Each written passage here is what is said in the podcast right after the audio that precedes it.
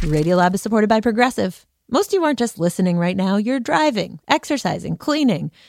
What if you could also be saving money by switching to Progressive? Drivers who save by switching save nearly $750 on average, and auto customers qualify for an average of seven discounts. Multitask right now. Quote today at progressive.com, Progressive Casualty Insurance Company and affiliates. National average 12 month savings of $744 by new customers surveyed who saved with Progressive between June 2022 and May 2023. Potential savings will vary, discounts not available in all states and situations.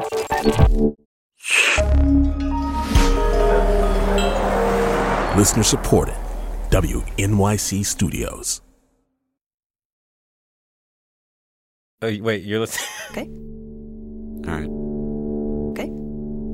All right. You're listening, Listening to Radio Lab. Radio Lab. From WNYC. See?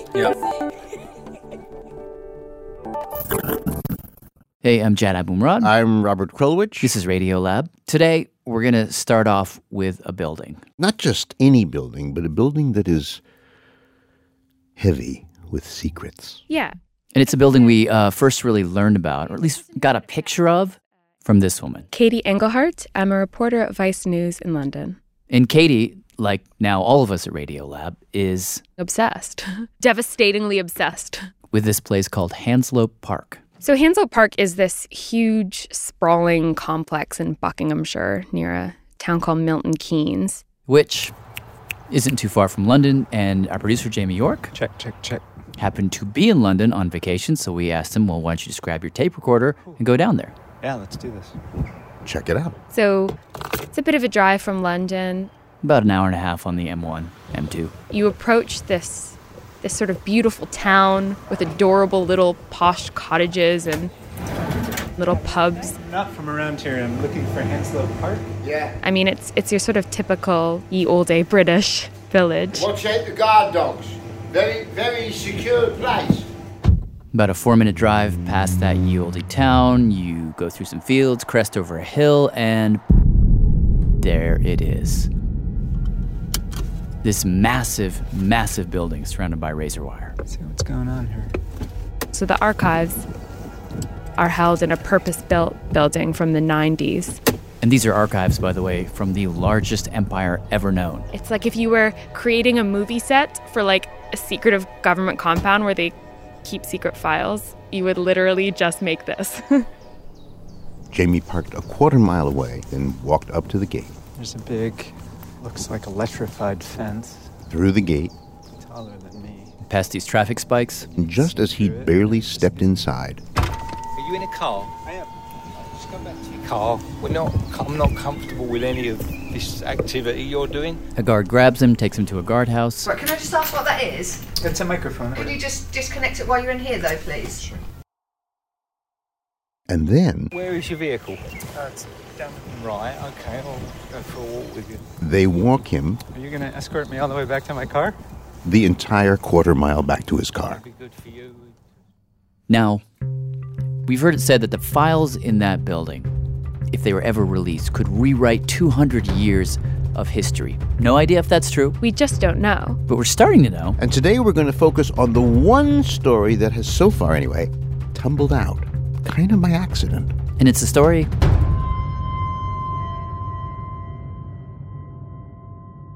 that we find kind of startling. And we should also warn that there's some stuff coming up that is graphic and disturbing. So if you're listening with kids, you might want to skip this one. Although if you're not listening with kids, don't skip it. Don't skip it. Okay.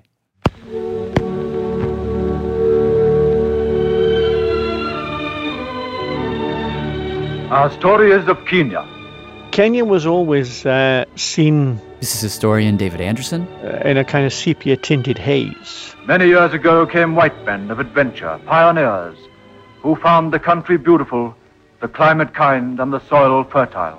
Bougainvillea, sunshine, smiling, happy servants. David says that in the 1910s, 20s, 30s, the British public was obsessed with Kenya. You had books, eventually television programs. It was one of the crown jewels of the empire, and so you had all of these Brits leaving Britain and going to Kenya to start a new life. And many, many of the settlers who flocked out to Kenya were lower middle classes who could have a much better salary and a much better living standard in Kenya than they ever could back at home. They stayed and founded the young colony where men make their homes, where their children are born, taught, and grow strong and healthy. Now, it probably goes without saying that this new life for the British citizen came at the expense of the Kenyan who was already living there. Two problems that were always encountered in Africa and in general with colonization is the issue of land and the issue of labor. That's Harvard historian Caroline Elkins. She'll play a big role in our story.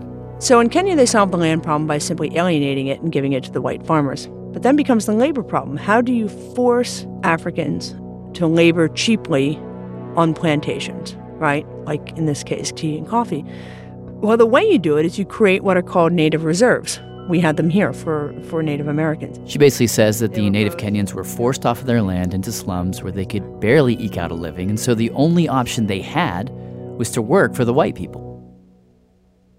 And that's how it went for, for decades. Until the Second World War. Axis aggression has started. War clouds gather. 1939. Suddenly, thousands and thousands of men, young Kenyan men, are forced into war. The people of Africa are doing excellent work to help the Allied cause. Many get thrown into the British Army. King's African Rifles. Among the finest troops in the empire. Where they came in contact with ideas of independence. And they anticipated when they returned. Today is victory in Europe Day that they're that they would have access to land, that their conditions would be getting better. But nope. They uh, they find their condition has not only not gotten better, it's gotten worse. And so, after the war, a few of these vets from the largest ethnic group in Kenya, called the Kikuyu, they get together and they decide to take an oath. Now, oathing is traditional amongst the Kikuyu. So, for example, men 100 years ago or more would take an oath pledging allegiance to their ethnic group as they went to war with somebody else. In this case, they'd take an oath pledging themselves to kick all Europeans out of the colony then the oath goes something like this I pledge to kick all Europeans out of the colony, uh, out of Kenya, and if I don't, may this oath kill me. I pledge to take up arms against the Europeans. If I don't, may this oath kill me. Now, of course, the last thing that was said always was if I reveal the contents of this oath, may this oath kill me.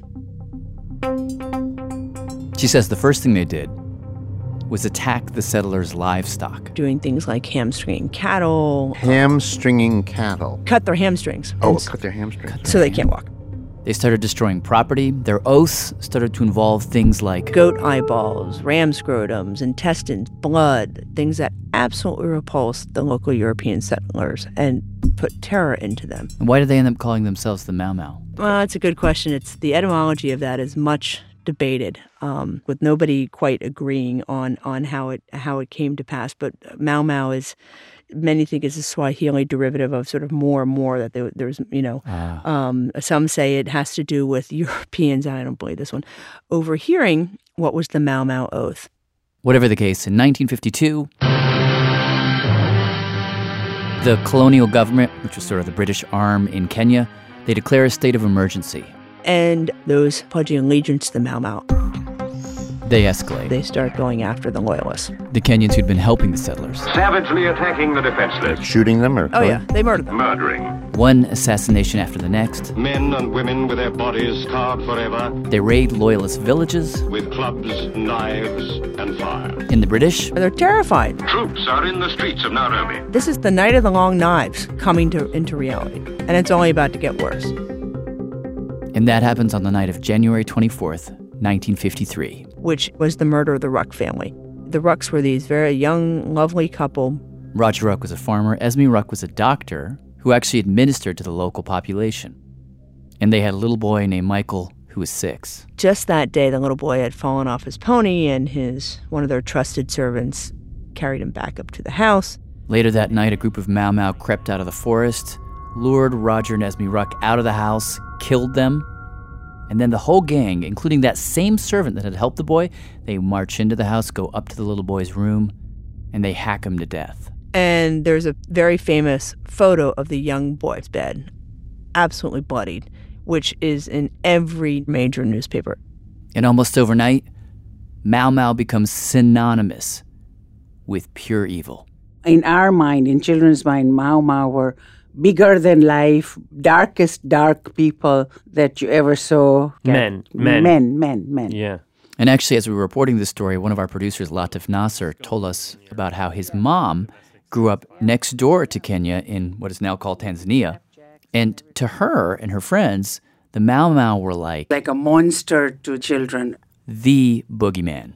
That was sort of a threat all the time. Our parent, our mother especially, would refer to if if you don't drink your milk or if you don't sleep, mau mau acheto. Hever mau mau ke bola nisao. I'll, uh, the mau mau will come and get you. And how scared were you? You know what? Just the word mau mau would make us run, crawl under the bed. I'm old enough to be one of the people who thought that there were uh, communists come in get you in the middle of the night. Yes, they Yeah. were like uh, ISIS or some, some weird sort Right. of self-organizing terrorist group. Yes, the most bestial, horrible, awful, savage movement that had ever hit the face of the British Empire. Okay, so here's where we get to the part of the story that is in deep flux. After the murder of the Ruck family, the settlers demanded that the colonial government do something, and they did. They pursued the Mau Mau fighters, a supposedly small band of fighters, into the forest. Uh, there were skirmishes that lasted for years. Story goes the Mau Mau movement never quite gained traction, and ultimately the British quelled the rebellion. They handled it. Now, as for how they handled it, for the longest time, as people would look back, it was this giant blank spot. No one quite knew what happened. And here's why. According to David Anderson, by the time the British finally decide to leave Kenya, this is 1963, By that time, Kenya is around the 20th different colony that Britain will leave. So it's about halfway down the list. So there's already in place a process. At the Uhuru Stadium, the Articles of Independence were handed by the Duke to the country's Prime Minister. there's a formal exchange of powers. They set off fireworks, and then At midnight, the Union Jack was lowered for the last time. the Brits roll out. In other words, they run a smooth and colourful and happy exit. And at some point in that well worn exit process, either right before the exit or right afterwards, there was, as David calls it, the weeding of documents. I mean, the British government conducted very, very sophisticated purge operations in all of its former colonies. It's Katie Engelhart again. She says everywhere you look Uganda, Palestine, Rhodesia, Zanzibar, Nigeria, Jordan, Malaya, Hong Kong. There are stories of papers being kind of tightly packed into boxes and dropped at sea. A lot of papers were burned. There's a joke in among Indian historians that on the day that India achieved its independence, when the celebrations were taking place in Delhi, you could hardly see what was going on on the podium because the wafts of smoke blowing across from the bonfires of burning documents. All of which is to say that it was, you know, assumed for 30 years that that blank spot of the Mau Mau emergency would just stay blank and the story of the evil Mau Mau would just continue because there were no documents to say otherwise. But then we get to Caroline Elkins. How did you like? Once upon a time, you were a curious young grad student or something. Mhm. Not yeah, there? more or less. In fact, we, we even have to go back further. You know, I'm dating myself at age 45, but the I have to go back to my undergraduate years, talking 1990.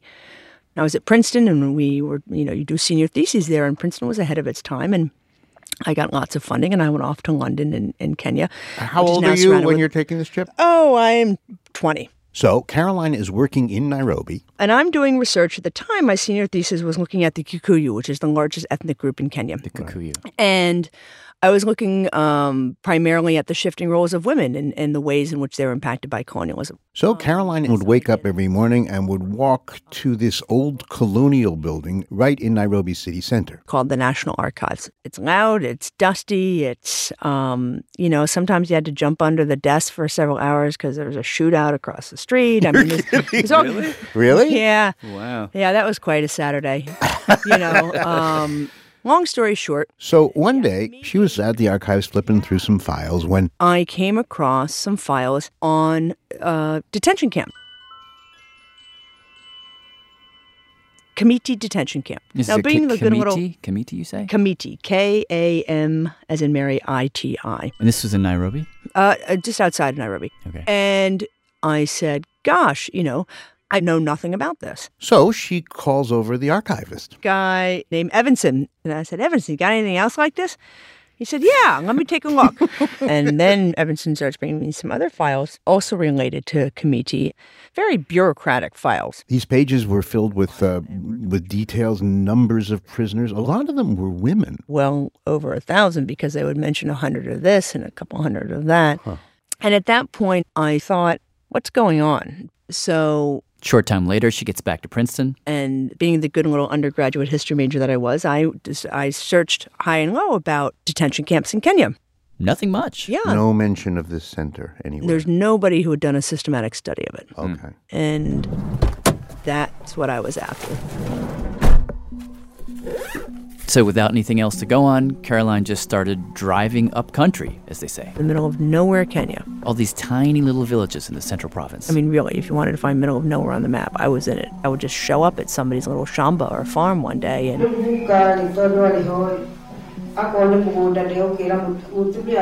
next thing you know, I'm conducting an interview. Can you ask her while working about how many people?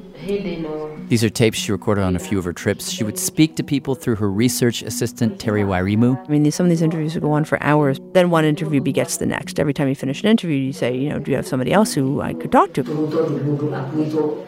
And they say, oh, yeah, I've got my friend who lives three ridges up and four hills over. So she would talk to that person, and then the person they referred to, and then the person they referred to.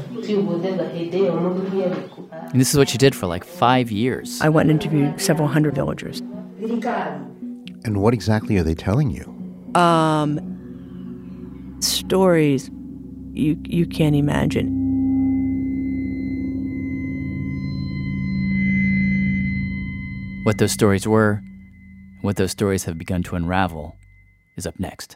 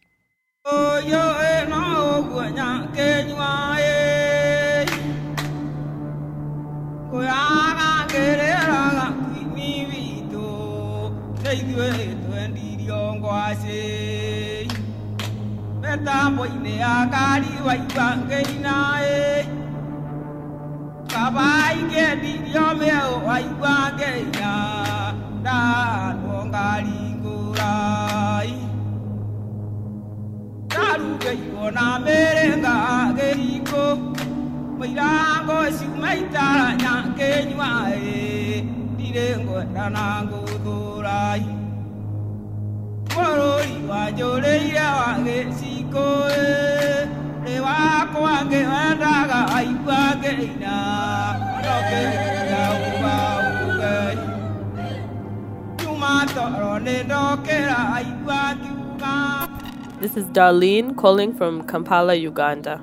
Radiolab is supported in part by the National Science Foundation and by the Alfred P. Sloan Foundation, enhancing public understanding of science and technology in the modern world. More information about Sloan at www.sloan.org.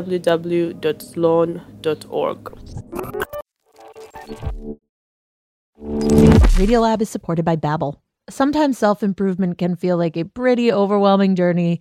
So what if this year you just got a tiny bit better every day? When you're learning a new language with Babbel, that's exactly what you're doing. Babbel is a science-backed language learning app with quick 10-minute lessons that have been handcrafted by over 200 language experts to help you start speaking a new language in as little as 3 weeks. You can learn everything you need to have real-world conversations, café s'il vous plaît, from vocabulary words to culture and more. And if Babbel can help you start speaking a new language in just 3 weeks, imagine what you could do in a few months or a full year.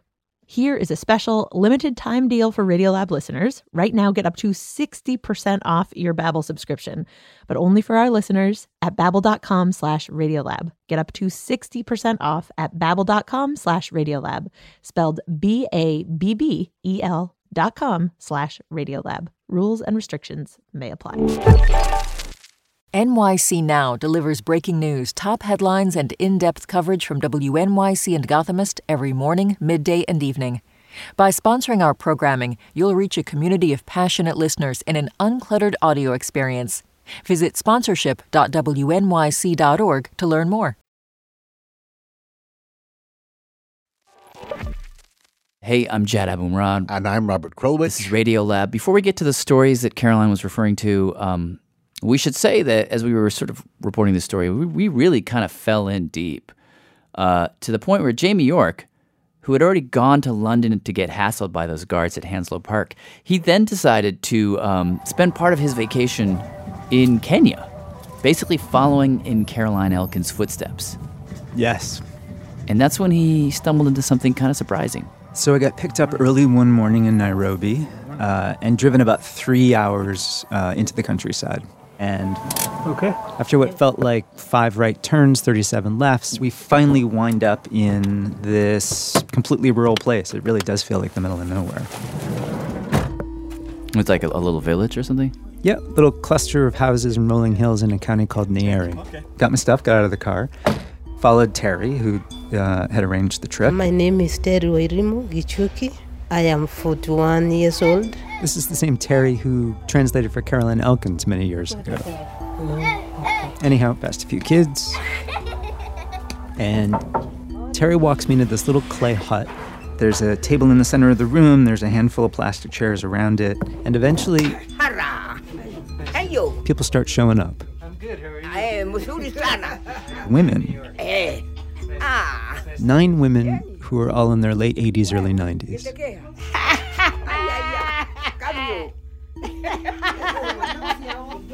Nami naitwa Veronica. make introductions. And honestly, I'm a little bit disappointed because the Mau Mau, I thought, were just men, fighters. And seeing these women, I thought, oh no. I realized most of the men have died of old age. Oh, so you thought you weren't going to meet anybody? Exactly. I'm curious for myself. But I thought, okay, I'll, I'll just ask. How many of the women, like, show of hands? How many of you identified as Mau Mau? Atirere, abotige godie. Instantaneously, everyone put their hand up. All nine people? Hmm. Yeah. And then started to sort of chuckle. They find it funny that we are asking them because it's obvious they were supporting Mau Mau. They were like, uh, of course we were supporting the Mau Mau. We were the Mau Mau. Like, that, that was everybody. Oh, interesting. So it wasn't just like a small band of militants. It wasn't a small band of militants. Amongst the Kikuyu, it was almost everyone. This is one of the first things that caught Caroline Elkins' attention, made her really question that official narrative. Because when she was doing interviews 15 years ago, she says everyone she spoke to, Everyone to a person, and we're talking hundreds of interviews, started with, I took the oath on such and such a date. Very interesting. seemed to her what you had here was not a small insurrection. This was a mass movement. And she would discover that the British response to it was also massive. 1953. Shortly after the murder of the Ruck family, the white settlers marched, demanded that the colonial government do something.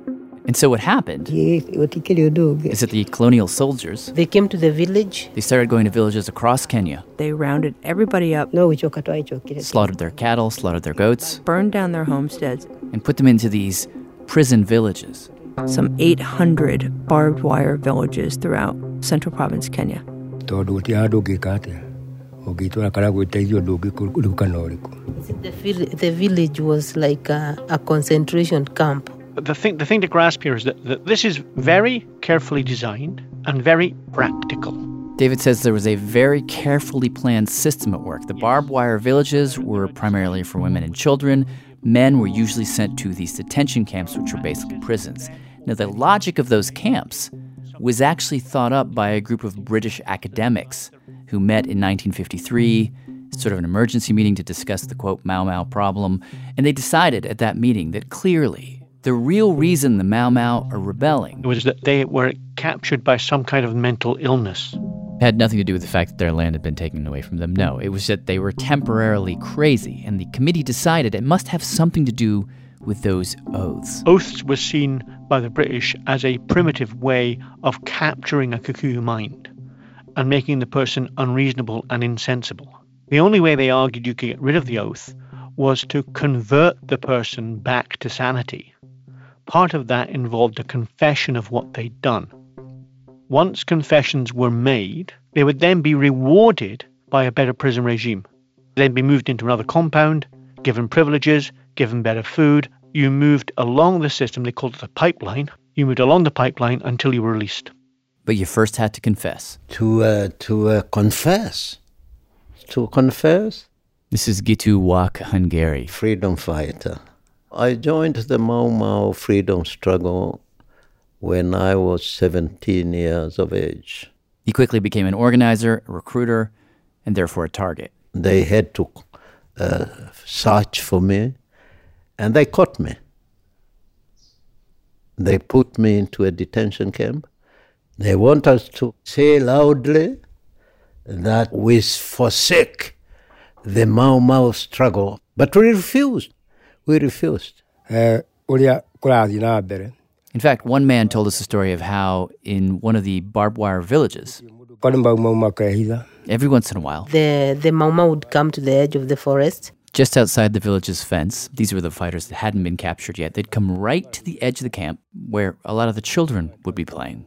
And because the no grown up would suspect children would understand anything about what was happening in the country, rĩu gũtirĩ mũndũ ũngĩciria ũrĩa mũndũ the people in the village used to use the children to take messages to the people in the fo- the fighters in the forests. That's how they passed food and information to the fighters and, in a way, kept things going. The point is, according to David, that inside the camps you had Massive resistance. And so, in many cases, the British colonial soldiers would double down.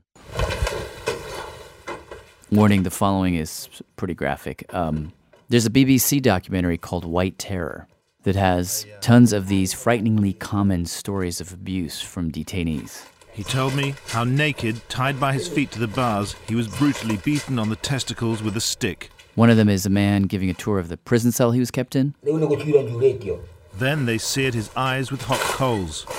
They kept him there for eight days. There's another story of these three men who were made to strip naked. One of the men was made to put his head into a bucket of water. Then the white officer held one of the prisoner's legs aloft, while a guard held the other. Then another guard brought some sand, which they started to push into the detainee's anus with a stick. They kept on doing this, alternately putting in sand and water, all the while pushing the mixture in with the stick. That act still gives me nightmares to this day, hmm. because that was something that should never be done to a human being. Hmm. In that period, Of coercive violence. it lasted throughout the 1950s. Now, the, the Mau Mau were bad guys. Listen, there's nothing to excuse this kind of terrorism. But the Kenyan campaign was a sledgehammer used to crack a nut. There have been a lot of different estimates to try to pin down the scale of the British campaign. They range from 160,000 people killed, maimed, tortured, detained, to much, much higher numbers. Caroline Elkins did her own calculations, and according to her, By the time it was done, nearly the entire Kikuyu population of a million and a half people were detained, tortured, murdered, systematized force, labor, and you have to look at scale and, if you will, the balance sheet of this. How many Europeans died? 32. 32. Huh.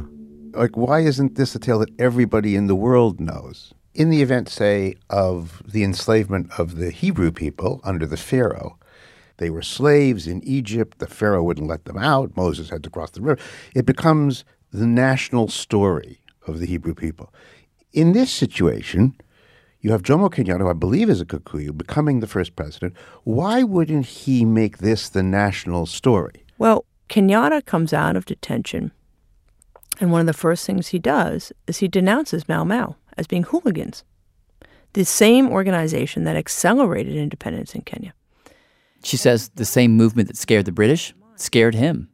He didn't want them suddenly organizing and taking his power. So, for decades, from 1948 until 2002, the ban on Mau Mau that had been put in place by the British colonial government remained in place. meaning it was illegal to even talk about it.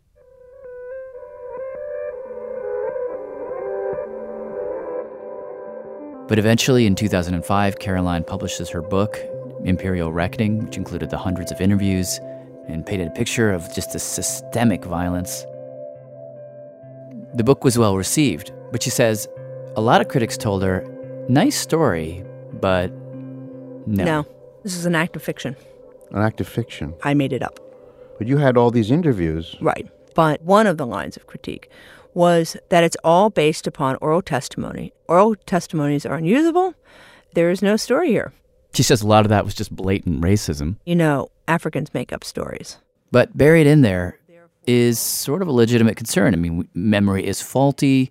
We know that oral histories are notoriously unreliable. If you're going to rewrite an entire history, you need to get beyond personal anecdote. You need documents that illustrate and prove it beyond doubt. And as we mentioned, besides those few that she found, the documents didn't seem to exist.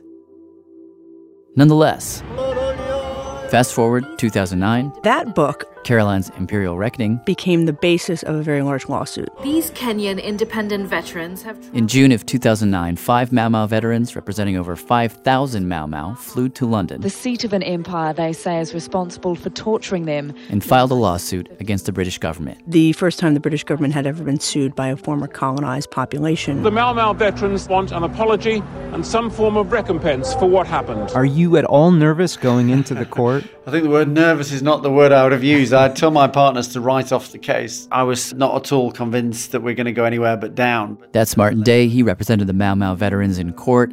And the reason he was so sure that the case was going to go down in flames was, well, same issue. You just didn't have the documents. All he had were stories that weren't exactly rock solid. Yeah, it was a nightmare. Old Kenyans in their late 70s and 80s. First of all, most Africans, in my experience, find dates extremely difficult, but people in their 70s and 80s almost impossible. And this was actually a huge problem because in the British system, if you're going to bring forward an old case, like one that's more than six years old, The key question to the judge is can you still get a fair trial? and the government could plausibly argue no, too much time has passed.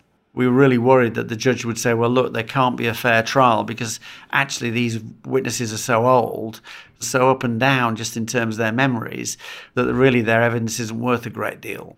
So, to recap, I wasn't really optimistic. but then it's kind of a last ditch effort. He contacted historian David Anderson to act as an expert witness. because David had written a book about African history that was chocked full of legal documents. And they approached me to ask whether there was material in the legal cases I dealt with that might be useful to them.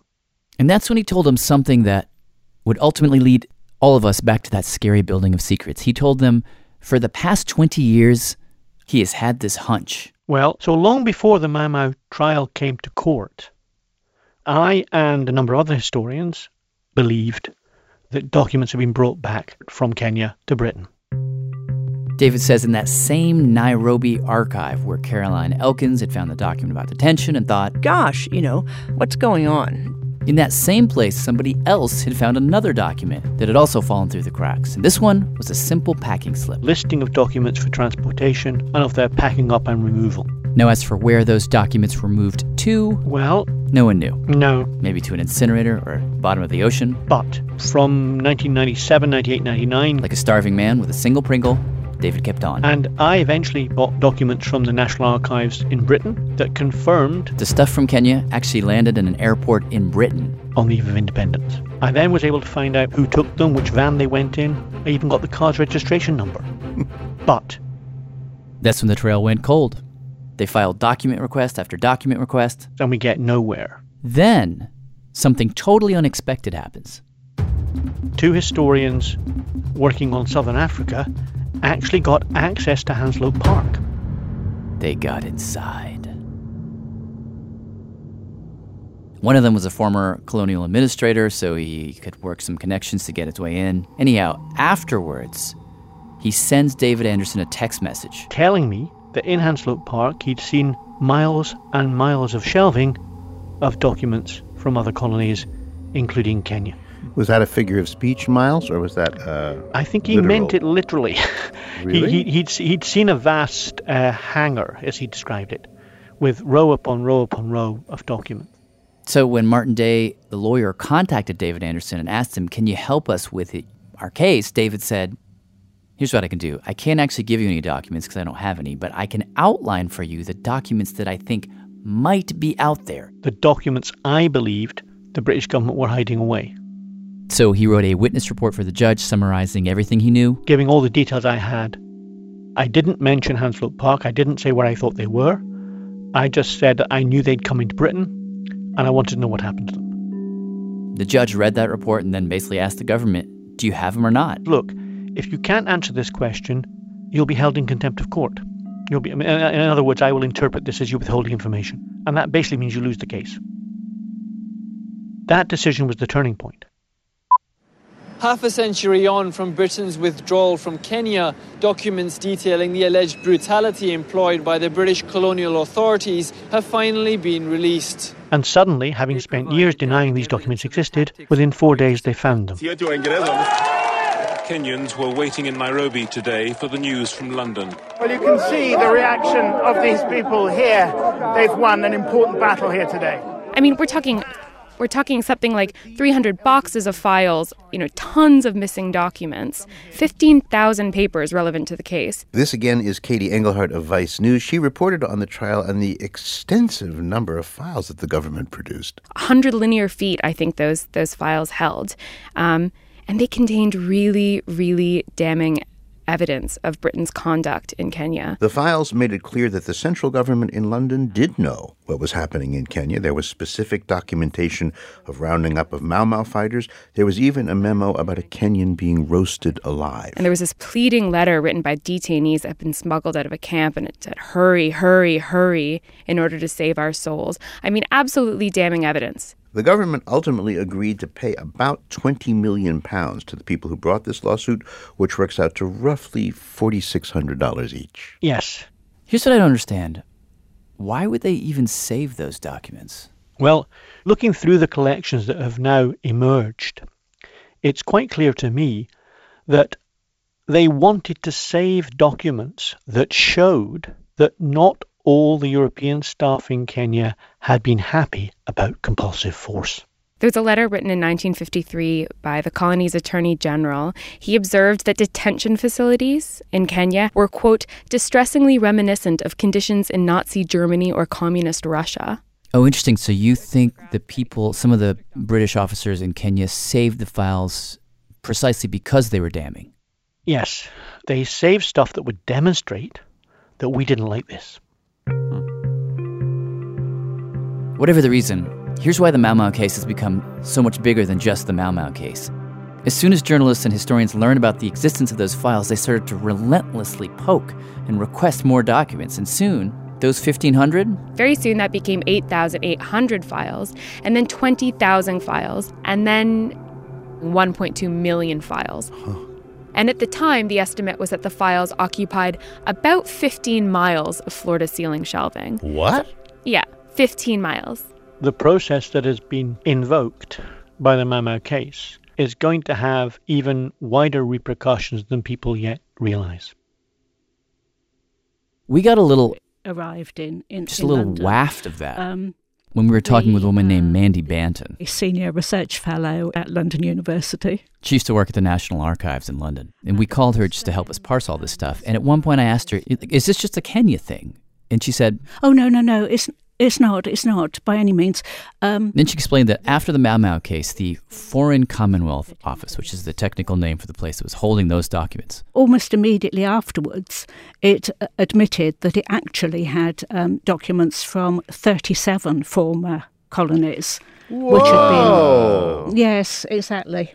You mean Whoa. that there could be dirty stuff from Malaysia, dirty stuff from Palestine, dirty stuff from Ber- Cyprus, I mean, you know, Cyprus? the the obvious sort of trouble spots, if you like. I mean, this is like a rewriting of history, essentially, is what could well, happen. it is a rewriting of history, and I mean, there are now quite a lot of people um, looking at these, you know, comparatively newly released records. Now, both David and Katie uh, cautioned us that the new stuff, when it comes out, might not be quite as revelatory as all those Mau Mau files. Well, I think there are nuggets. I think there are nuggets, and I think, I mean, I think historians will find them. For David Anderson, one of those nuggets might be the documents about the Cold War. Those could be historically really very, very important. For Caroline Elkins, Israel and Palestine, then Malaya and Singapore. And I want to know what's in those Hong Kong files. there's over 250,000 documents on Hong Kong, just Hong Kong, which sort of brings us to the situation that we are in now. Just the most ridiculous, ridiculous, stupid situation imaginable. which is that for the moment, the British government's policy is that all documents must be reviewed and redacted before release. So each file needs to be looked over by what's called a senior sensitivity reviewer, although colloquially it's just weeders. It's basically retired senior diplomats. So if you can imagine, you've got 15 miles of papers and you've got literally a couple of dozen retired diplomats. And they sit in an office, literally turning pages, trying to stay awake. Sitting here, I just imagine, like, take a little sip of tea and redact all day long. Sip, redact, sip, redact. And at the rate that we're going, by the time these files finally see the light of day, it will not be within my lifetime. I mean, it, it could literally be hundreds of years. I, I keep thinking about these two groups of elderly folks. Again, producer Jamie York. The litigants in the Mau Mau case are in their 80s and 90s. It just strikes Yeah. me that what a crazy lucky break for them that in the very final years they're alive, they survived to hear this apology from the British government in acknowledgement of the story they'd been telling for 50 years. Well, it, I thank I you for putting others it that, won't be so lucky. Yeah, thank you for putting it that way because I, um, having got to know the plaintiffs in the case when they came to London, it was very clear to me that um, what mattered to these people was not a financial settlement at all, but rather acknowledgement. Just simple acknowledgement that these things had been done to them. So, on the day that the barrister for the Crown stood up in court and, to all of our astonishment, said quite simply, the British government admits the tortures. Once I gathered my wits and looked round behind me in the court, uh, two of the plaintiffs were in tears. And it, it brought home to me what a traumatic, appalling experience this had been for them, from start to finish. So, yes, I agree. For them to get that triumph was remarkable. Remarkable.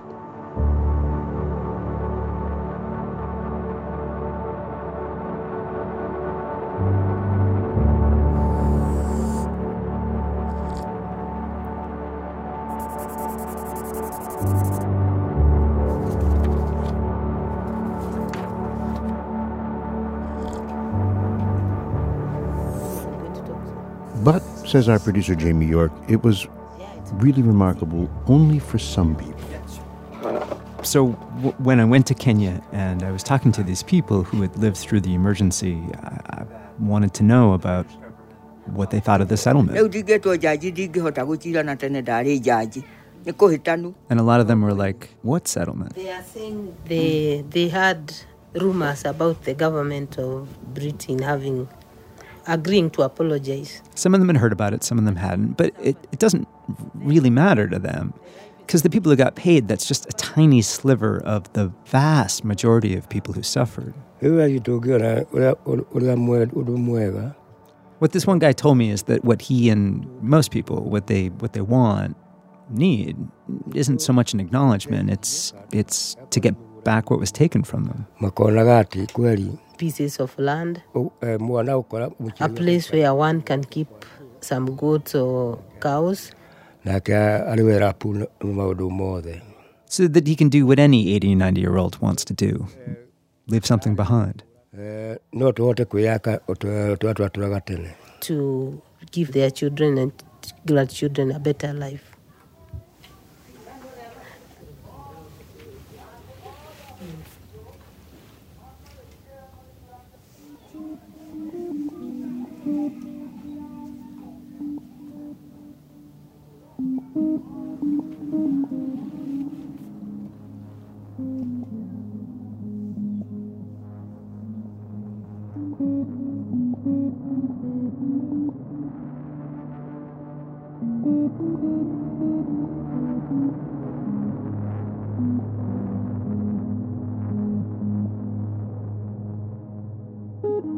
Special thanks to Mattathias Schwartz for first bringing us this story, and to Martin Mavenjina and to Faith Alubbe of the Kenyan Human Rights Commission. Nyakinyua Kenda for the use of their music, and Sruthi Pinnamaneni for uh, production support. This story was produced by Matthew Kielty, Original music from Matthew Kielty, and a hell of a lot of travel and reporting support from Jamie York.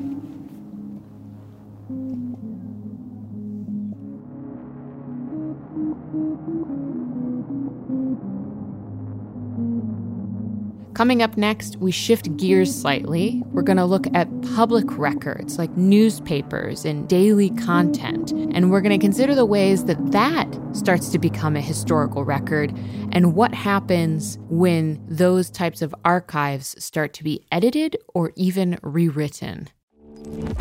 Hi, this is Tamara from Pasadena, California. Leadership support for Radiolab science programming is provided by the Gordon and Betty Moore Foundation, Science Sandbox, a Simons Foundation initiative, and the John Templeton Foundation. Foundational support for Radiolab was provided by the Alfred P. Sloan Foundation.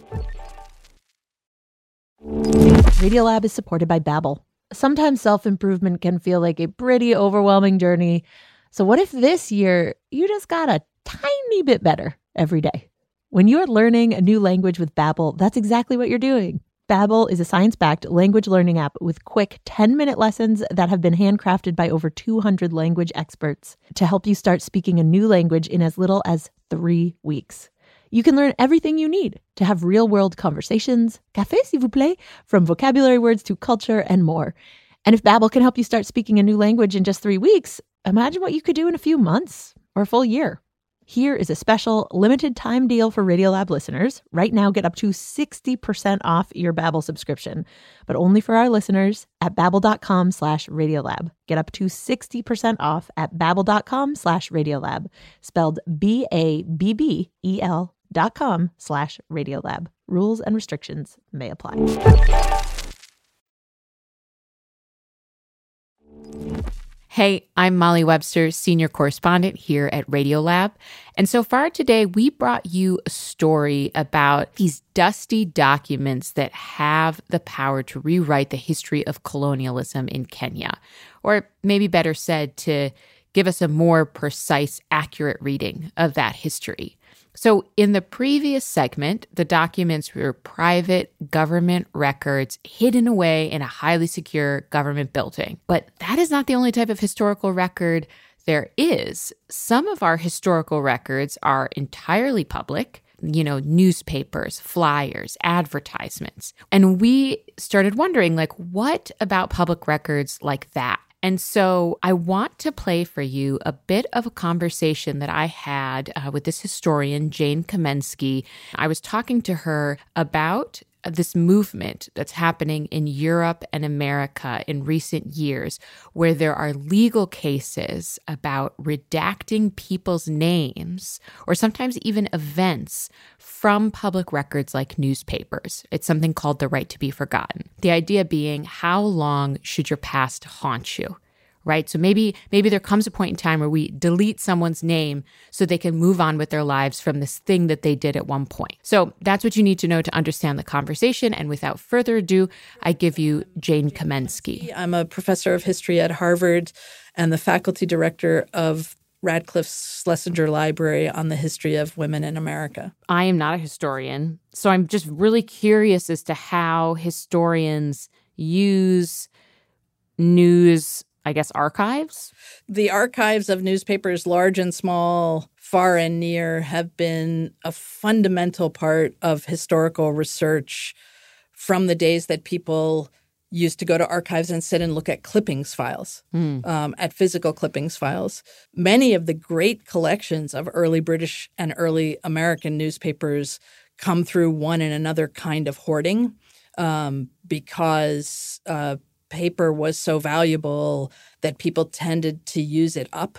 You know, you read the news, you shared the news with your friends, you used it to line your basket and wrap, and then you used it to wrap your fish, and then it was done. Hmm. Um, so, you know, occasionally we got these caches of people who had filled an entire attic with newspapers. A huge breakthrough was made uh, in the middle of the 20th century with the invention of various um, micro reproduction technologies and then microfilm and then microfiche technologies. And then digitizers stepped in and mostly scanned those already micro reproduced assets. They didn't go back to the original pages. So scholars have been using that newspaper record to search across tens, hundreds, thousands, tens of thousands of titles. It not only surfaces new answers, but it surfaces new questions. And I guess the thing that most concerns me about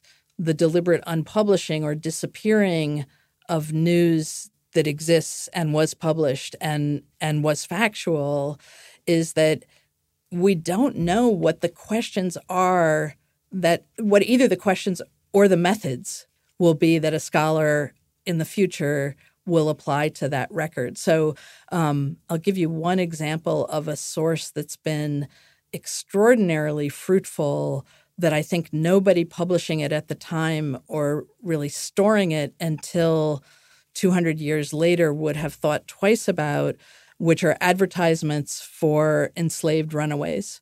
These were incredibly uh, proliferant notices in early newspapers.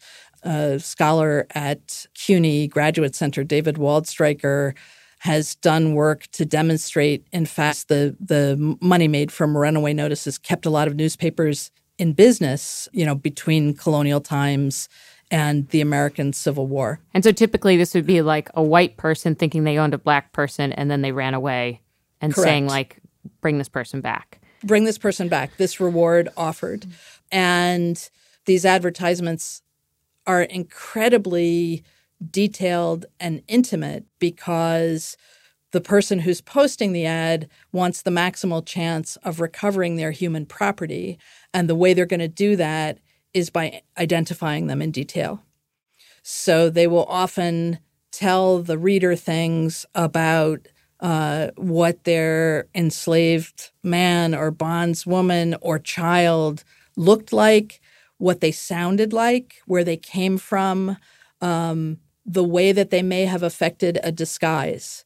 Uh, you know, that they may have covered their scars and uh, dressed and is passing as a free man because they can read and write.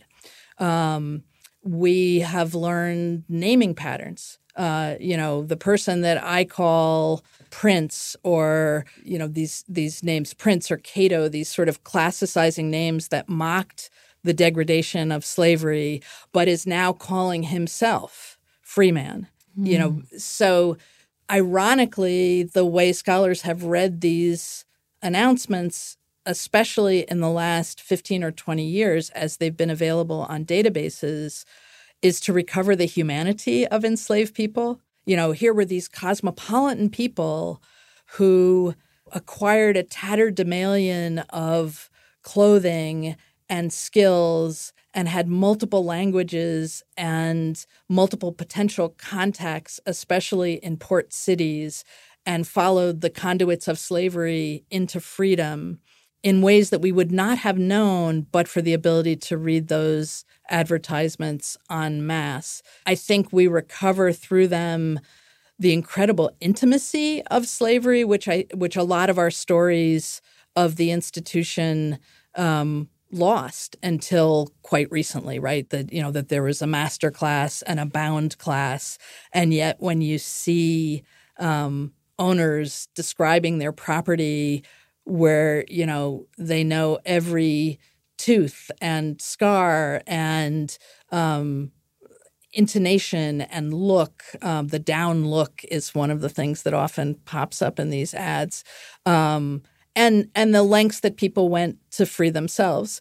Um, one of the most recent uh, sort of powerhouse books that has used this methodology was tracking the advertisements that George Washington placed in pursuit of the people who ran away from his plantation. Hmm. So, like the idea here being that one in that moment of that day, no one would have thought, oh, 200 years from now, I bet you scholars are going to be using this advertisement to piece together our relationship with each other.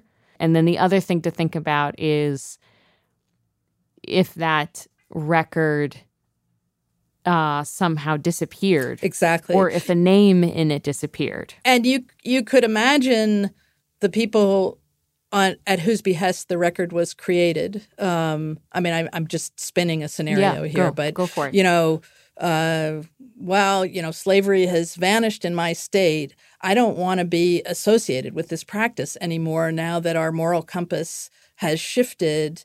Um, you know, this advertisement is carrying my name as an owner, uh, and I need it to be erased. Um, I, you know, w- so there's an instance where a lot of, um, you know, a lot of intimate records about slavery uh, were either not created or were destroyed. Right? People can burn their letters, um, but the fact that there is a record in a newspaper um, that is stable gives us a gives us a chance to see something that would otherwise have eluded us. I, I would say that a lot of the questions we have about especially local newspapers now, a lot of the things that scholars are looking to local newspapers for now um, are places where we can find the voices of um, the marginal, the less accomplished, the less powerful, um, the people who you know might be described in a Rotary organization um, or a high school sports team or um, something that is low to the ground, but who might not because of um, you know their their sort of privileged location or the lack of it have gone on to do something where we can track them by their you know their well published novel.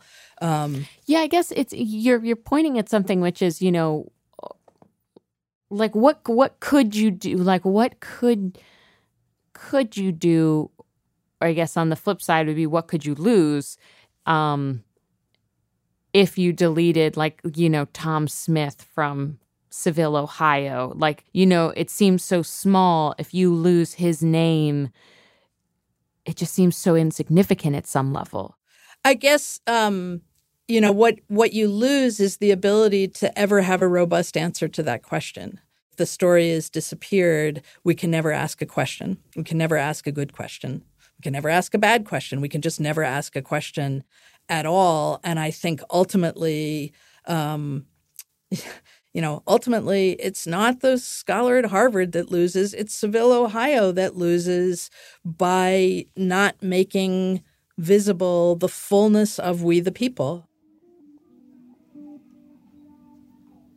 All right, that was Jane Kamensky, historian and scholar at Harvard University. Um, if you want to hear more about the idea of the right to be forgotten and redacting information from newspapers, you should head over to radiolab.org and listen to an entire hour we did on it uh, called The Right to Be Forgotten. And, and as always, even if you don't make it there, thank you for listening today.